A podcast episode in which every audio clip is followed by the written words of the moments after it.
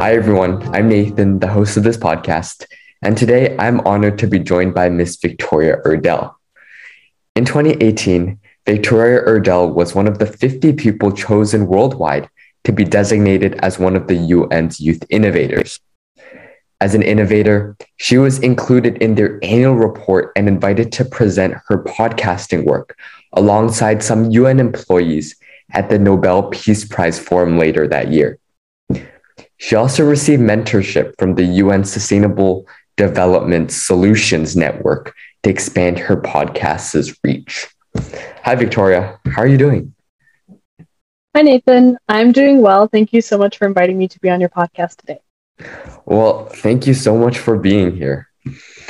So I just want to start with the question that we ask every guest on this podcast, and that is, if you can have dinner for two with any historical figure, who would it be and why? Yeah, that is such a clever question. I love that one. I think I would choose Atahualpa. He was the last emperor of the Incan Empire before the Spanish came and basically changed the course of Latin American history, or just all of American history. I chose him for a few reasons. One, I actually have Ecuadorian ancestry on my mother's side. She is from Ecuador. And so growing up, I heard a lot of, some of them were legends, you know, of the indigenous people of Ecuador. So can't really base it on any historical fact, but at least the characters in those stories were real, such as Atahualpa. And I just remember always being so fascinated by that, because to me, it just signaled my ancestry, my heritage, right, in the time before that everything changed. And so I think being able to have dinner with him would be really interesting, because I would get to meet someone who kind of lived right on the cusp of the way things were and the way things are now. So that's why I chose him.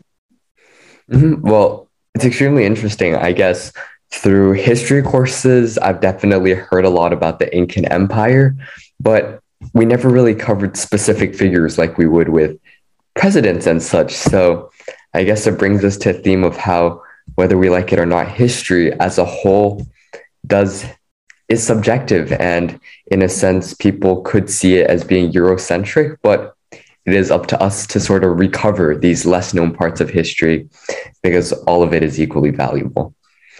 So absolutely. So moving on, how did you get involved in the SDGs? Right. So it wasn't something that, if I'm being honest, I did intentionally. I didn't wake up one morning and think, oh, I want to get involved with the Sustainable Development Goals. It was a little bit more of a winding path. I have been interested specifically in the issue of human trafficking for a very long time. I'm 24 now, but when I was 8 years old, that's when I kind of first became aware of the issue, which is essentially modern day slavery. I didn't really start doing anything about it, didn't really start researching it more until I was in high school, I believe. By the time I got to college, I was just so interested in this topic, like what are all the different manifestations of human trafficking, how do we fight it, that I took all these classes on human trafficking. I started researching it formally for my university, and by the time I was, I believe, a junior in college, so my third year of college, I decided to launch my own podcast, actually, about human trafficking. It was called The Trafficking Dispatch, and we just had 15-minute episodes about the various forms of human trafficking, interviews with other advocates, interviews with survivors, even an interview with a former trafficker, just to learn more about the issue and what young people specifically can do to sustainably fight against it. And so I was already doing that work kind of independently when Muhammad Yunus, he was, I believe, a 2006 Nobel Peace Prize winner, he came to my university again to talk about the SDGs. And so that's when I really first heard about them. I think I was 20 years old at the time. And I remember becoming so fascinated with the SDGs, because they were these 17 goals, basically the world's most prominent issues, that were very neatly categorized, like I said, into 17 different goals. And I realized that my work on the podcast and all of the previous research or advocacy that I had done before already aligned with these SDGs, in particular SDG number 4, which has to do with quality education, and then also SDG number 16, which has to do with peace and justice. So after learning about the SDGs and realizing that my work already aligned with it, I just started to look into other opportunities related to the SDGs, such as the Youth Assembly in New York City. That's something I found out about, I think, through a Google search. And so I applied to attend the Youth Assembly in 2018, again, for SDGs number 4 and 16, and I was accepted. So I got to go to New York City that summer for about a week to just learn about all of the SDGs, and then also to learn, or to network with other young advocates from around the world. And so it was a really informative, really impactful week of my life. I made so many friends from around the world that I'm still friends with, that I still keep in contact with to this day. And shortly after that event, I was invited to apply for the Young Innovator Youth Solutions Report Award that you mentioned briefly at the beginning. So I just submitted my work with a podcast to raise awareness for my podcast. We already had reached, I believe, listeners in about 80 countries by that time, but after being accepted as Youth Innovator, we reached listeners in over 100 countries. So it really helped raise awareness for the podcast, which in turn raised more awareness for human trafficking and the SDGs. So I did that. And then after that, I was invited to present with some of the UN Sustainable Development Solutions Network staff at the Nobel Peace Prize Forum, again, to talk about SDG number 16 on peace. So I did that again later in 2018. So it was kind of like several years of me just working on my own, me working independently. And then once I found out about the SDGs, it all very quickly snowballed from one opportunity to the next opportunity. And I really preferred my working after I learned about the SDGs, because it didn't feel like I was alone anymore. I felt like I had a network, a community who had my back, who really understood my personal drive, and they were there to support me. Before, it felt a little lonely, and I definitely burned out a lot faster before. Mm-hmm. Was there sort of a big event during your high school years that got you so interested? Or was it a slower process of just being aware of this issue? It was a mix of both. I think the slower things that kind of got me more interested were just reading books. Most of them were fictional books, but they were based on real events of survivors of human trafficking, what they had gone through. But I think two of the biggest things that really pushed me to start my career in anti-trafficking advocacy was when I was 13, I met my current boss. I work for an anti-human trafficking organization now. But I met her because she came to talk about her work, her organization, what they do. And even though I was only 13 at the time, I remember listening to her and thinking to myself, like, wow, that's amazing. I want to dedicate my career to fighting human trafficking. But again, I was 13, so I didn't actually know what I could do at that point, but I just kept it in the back of my head. And then when I was 17, I believe, I met another woman who also fights human trafficking. And it just kind of renewed my interest in the issue, reminded me that it's still going on to this day. And then I also found out that one of my acquaintances, we were definitely on friendly terms. I don't know if I would call her my best friend or anything, but I just knew of her. She knew of me. I found out that she was actually a survivor of child trafficking herself. And I remember that just blew me away, because before that, you know, everything I had read, or every person, every advocate I had met, those were all secondhand experiences, right? They knew someone who had been trafficked, but it still seemed like a very distant issue, something that wasn't, you know, closely connected to me. But once I found out that one of my acquaintances was actually a survivor, that really just changed my whole perspective. And it made me realize that it is an issue that is actually quite close to all of us. We might not realize it, but it definitely is there. And it's just a matter of digging a little deeper to find it. Uh-huh. Well, from your experience, from engaging with the United Nations Sustainable Development Goals to transform our world for the better, what are the lessons you feel we can learn from history to achieve these goals? Right. So I think kind of going back to what I said in my first response of who would I want to have dinner with, I mentioned an Indigenous leader. And I think also like what you said right after that about how we tend to have a Eurocentric view of history, or, you know, we tend to look at history from the lens of the victors. I think if there's one lesson we can take, it's that we need to diversify our view. For example, I feel like I'm going to talk a lot about Indigenous people in this interview, but they offer a lot. So I think a lot of times we will spend a lot of time figuring out, like, how can we be more sustainable? How can we reduce our consumption, reduce our waste, you know, reduce our carbon footprint? Those are all really good things, right? But we spend all of this time and energy, and then we come up with a solution. And then we find out, like, oh, this is what indigenous groups have been doing for centuries, right? So I think if we just go back to history, try to change the lens from which we look at it, we would probably find a whole wealth of knowledge that we didn't previously have. And then we could carry that into current solutions. I think we would honestly achieve the SDGs at a lot faster rate. I guess a big mission of this podcast is to learn from history so we don't repeat the same mistakes, but I guess it's also to learn from history so we do the thing, we continue doing the right things again and again. And as you said, when you talked about the different layers of history, it sort of reminded me of this graphic novel I read, Mouse, which regarded the Holocaust and how the events were interpreted with a lot of layers of truth. So it kind of started with the actual events, a personal experience, the writing and illustration of that experience by an author, and then it's up to us to interpret that history and sort of bring it to our next generation as well. So just that, although history is definitely not perfect, it's very subjective, there are a lot of lessons to be learned. For sure, for sure. So from a sociological lens, what do you see as the biggest challenge to SDGs? I think there are two big challenges. So the SDGs in themselves are quite ambitious because we gave ourselves about 15 years to really tackle some of the largest issues in our world. But I think perhaps one of the biggest issues is just general awareness. I can't speak for every country out there, obviously, but because I am from the United States, I can say that I don't really recall ever being educated about the SDGs when I was in kindergarten through my senior year of high school. I went to public schools. We didn't talk about them at all. And when I did find out about them in college, that was really just almost by accident because I just happened to meet a Nobel Peace Prize recipient who talked about them. I think we would definitely need to raise more awareness of them because obviously we can't achieve what we're not aware of. And I think the second issue from a sociological perspective is just to get more corporations on board with the SDGs.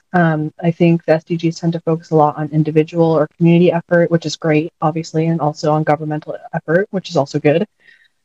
But we tend to leave out the private sector. And I think that can be an issue because, you know, a lot of these big companies, I don't want to make it sound like they're the only ones responsible for any of the issues in our world today, but they do play a large part. And I think sometimes they're allowed to just kind of operate under the radar without having to fix any of their practices. And I read somewhere that I think 0.2% of all companies in the world actually explicitly align themselves to the SDGs, which means almost all of the rest of them don't. That's a problem, right? So yeah, I think just getting more corporations involved would be a huge step in accomplishing all the SDGs by 2030. So in a world so globalized, corporations and MNCs are big players in international relations and just how the world operates. And with that comes a certain level of influence. How do you think that governments or we as people can hold them accountable for what they do so that they're also taking strides to help in our process of keeping this world sustainable? Right. So governments can definitely play a part in making sure that they're just kind of auditing these corporations when they can. Of course, the government only has so much of a reach, I guess, depending on the type of government, but, you know, making sure that the government is doing the most that they possibly can do in their country system to really keep these corporations in check. I think we as individuals, it can almost seem impossible or at the very least daunting to try to go up against these large corporations. But there have been examples, again, in history where people have really come together and they've won. So a really good example of that, it's a little bit more of a recent example, but I think it's also really encouraging because it has to deal with social media. It was about Nestle specifically. They're the largest food company in the world. And they were not sourcing the palm oil, which I believe they used for their Kit Kats and just other chocolate products. They were not sourcing that in an ethical manner. The way that they were extracting the palm oil was actually very harmful to the natural environment. I believe in Indonesia, and there were just so many orangutans that were either dying directly from that process or because they were destroying the environment where the orangutans live. There was an environmental group, I believe, again, in Indonesia that created this online campaign. It was just a quick video to raise awareness about this issue, and it went viral. And people from all over the world, people who had probably never been to Indonesia, were all really pressuring Nestle on their social media pages to address this issue, to change their ways. And after a lot of pressure, they did. They created this whole new board to look at the problem, to figure out how to address the issue. They invited people from all over the world who were experts, people local to the community, whatever. They got them all involved so that they could change this process. And again, that is still kind of a smaller issue on the large scale of things, because all of that effort just changed the palm oil sourcing. And Nestle does so much more than that. But it was still a huge first step, and it did definitely have a huge impact on that local environment. And so I think that's just a really good example, especially now that we have social media. We can become more involved in issues that are physically so distant from us. That's something that we probably wouldn't have been able to do before, or at least not as easily. So I think just becoming more aware and then using the tools you currently have to raise awareness or to put pressure, those are really good steps that you can take. Mm-hmm. It's very encouraging to hear such a success story, per se, and that many of us, I think, have influence that we don't know, especially in such an interconnected world. And just, as you said, levying that to take action is extremely important. For sure. With that said, how would you assess the success of the Sustainable Development Goals so far? Is there anything you feel need to be changed or added? I think they're pretty comprehensive. Like I said, there's 17 goals. I can't off the top of my head think of the 18th goal, but and all of the goals have sub goals. So if you look into them more, if you think like, oh, I haven't, seen a goal that addresses this issue, there probably is a sub goal that addresses that issue. You just need to, dig a little more.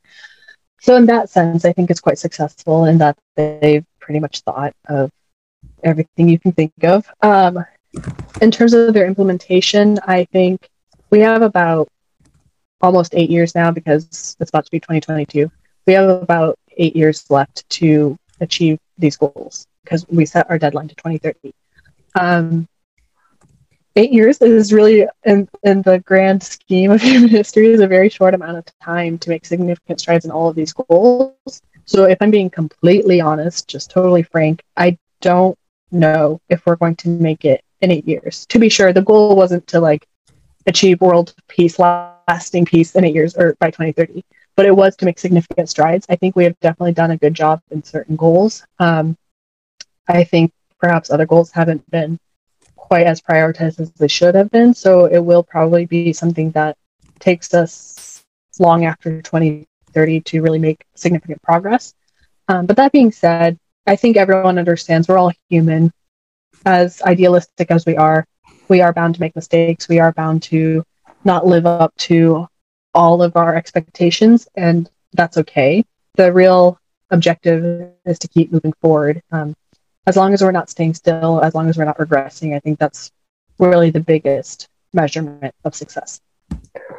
With that being said, with such daunting and high targets in mind, how can students, with the resources they have, get involved with the United Nations Sustainable Development Goals, especially goal number 16, which preaches for peace, justice, and strong institutions?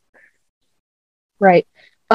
That's a good question. There are actually a lot of organizations already out there, which I'm really encouraged by. So I mentioned one already earlier. It's called the Youth Assembly. That was originally set up by the UN. I think it's now run by one of their subgroups, but the point is they are still very much involved with the UN and the SDGs. The Youth Assembly happens, I think, at least once a year, maybe twice a year in New York City, occasionally in Washington, D.C. And it's really just this week-long event where you can attend all of these different sessions about the different SDGs. You kind of have to bounce around and pick the sessions that would most interest you, but because it's a global event, you will meet kids from so many different countries. I mean, I made friends from the Philippines, from Saudi Arabia, from the Seychelles. I don't think I would have ever met someone from the Seychelles had it not been for that event. And you just learn about the SDGs, and it's just a really, really amazing event that I would highly encourage everyone to apply for. You don't have to be currently doing anything for the SDGs. I mean, you can be and go, but it's really available to anyone who just wants to learn more. If you are just getting started, I think it's a really great opportunity to look into. And especially because of COVID, I think they're doing a lot of their programming online now. So if the travel expense or applying for a visa, if that would be too difficult for you to attain at this present moment, you can look into attending just online, and I think it would still be a really worthwhile experience. We also have the Youth Innovator Program, that is, again, run by the UN, specifically the Sustainable Development Solutions Network Youth Branch. They run that program, and it's for kids who have already started some sort of initiative. It could be like a local organization, a podcast. It's just a program to help kids scale their project to the next level. So I also participated in that. Related to that is the Youth Solutions Report, which picks 50 kids from around the world and their projects to just compile this report and advertise them to the world. Again, that's something that I was involved in. And that report alone helped a lot, because before being included in the report, I believe my podcast had reached people in 80 countries on all 6 habitable continents. But after being in that report, we broke listeners in over 100 countries, again, on all 6 habitable continents. And that fed into that mentorship program, which, again, just helped with scaling my podcast, helped with improving the quality of my podcast, things like that. So those are 3 really amazing programs that I think everyone can get involved in some capacity, or at the very least, just explore a little bit more. If, for whatever reason, those wouldn't work for you, you can also just see if there's a local chapter, either specifically related to the SDGs or at least some sort of local organization that you find personally interesting, that you want to maybe volunteer for, participate in their events, because I can guarantee you they're basically going to be related to at least one of the SDGs or one of the sub-goals in some way, sorry. I think finally, like I said, the Nobel Peace Prize Forum, that's another really good opportunity, because that very obviously relates to SDG number 16 about peace and justice and strong institutions. So that's a really good opportunity that is hosted in the United States. But again, because of COVID, I'm sure they have some sort of online part that you can participate in. Yeah, well, thank you for all those suggestions. I guess there are initiatives to work towards these. For example, at my school, I'm part of something called the Citizen Action Council, where we're trying to restructure service clubs to do good well, so that the service we actually do leaves an undeniably positive impact on our communities. At times, it is hard to scale something like that and really realize whether or not we're heading towards the right direction in terms of helping these SDGs. So thank you for all your suggestions. Of course. Mm-hmm. Well, once again, thank you, Victoria. It was fascinating to hear about the UN Sustainable Development Goals and the importance to raise awareness for them, as well as having everyone, schools, conglomerates, and governments alike, to do their share in making the world a better place. As you said, even through COVID, we as students have opportunities through online programs and physical programs like the UN Youth Assembly to make our mark. I hope that this podcast can take a step in inspiring some to take the same path that you have and working so closely with the SDGs, trying to make the world a better place. But as you also said, it can be daunting to take on such challenges, especially in a 15-year time frame. But change always starts one person at a time, and in many cases, we have more influence than we think, especially in such an interconnected world where whole movements can be sparked with just the posting of one message on social media.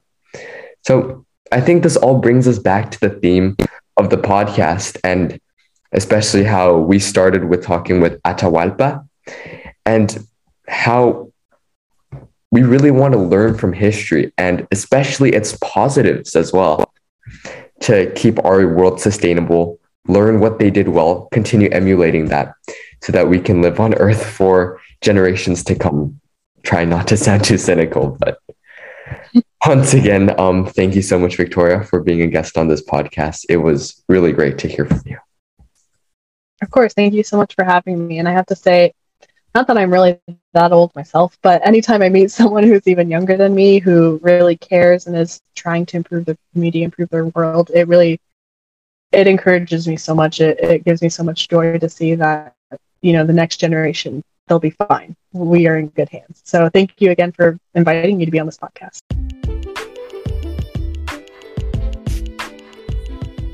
I hope you enjoyed this episode of History 4 Two. Please share this podcast with your friends and tune in for other episodes. You can also find full video episodes on the website www.history42.com.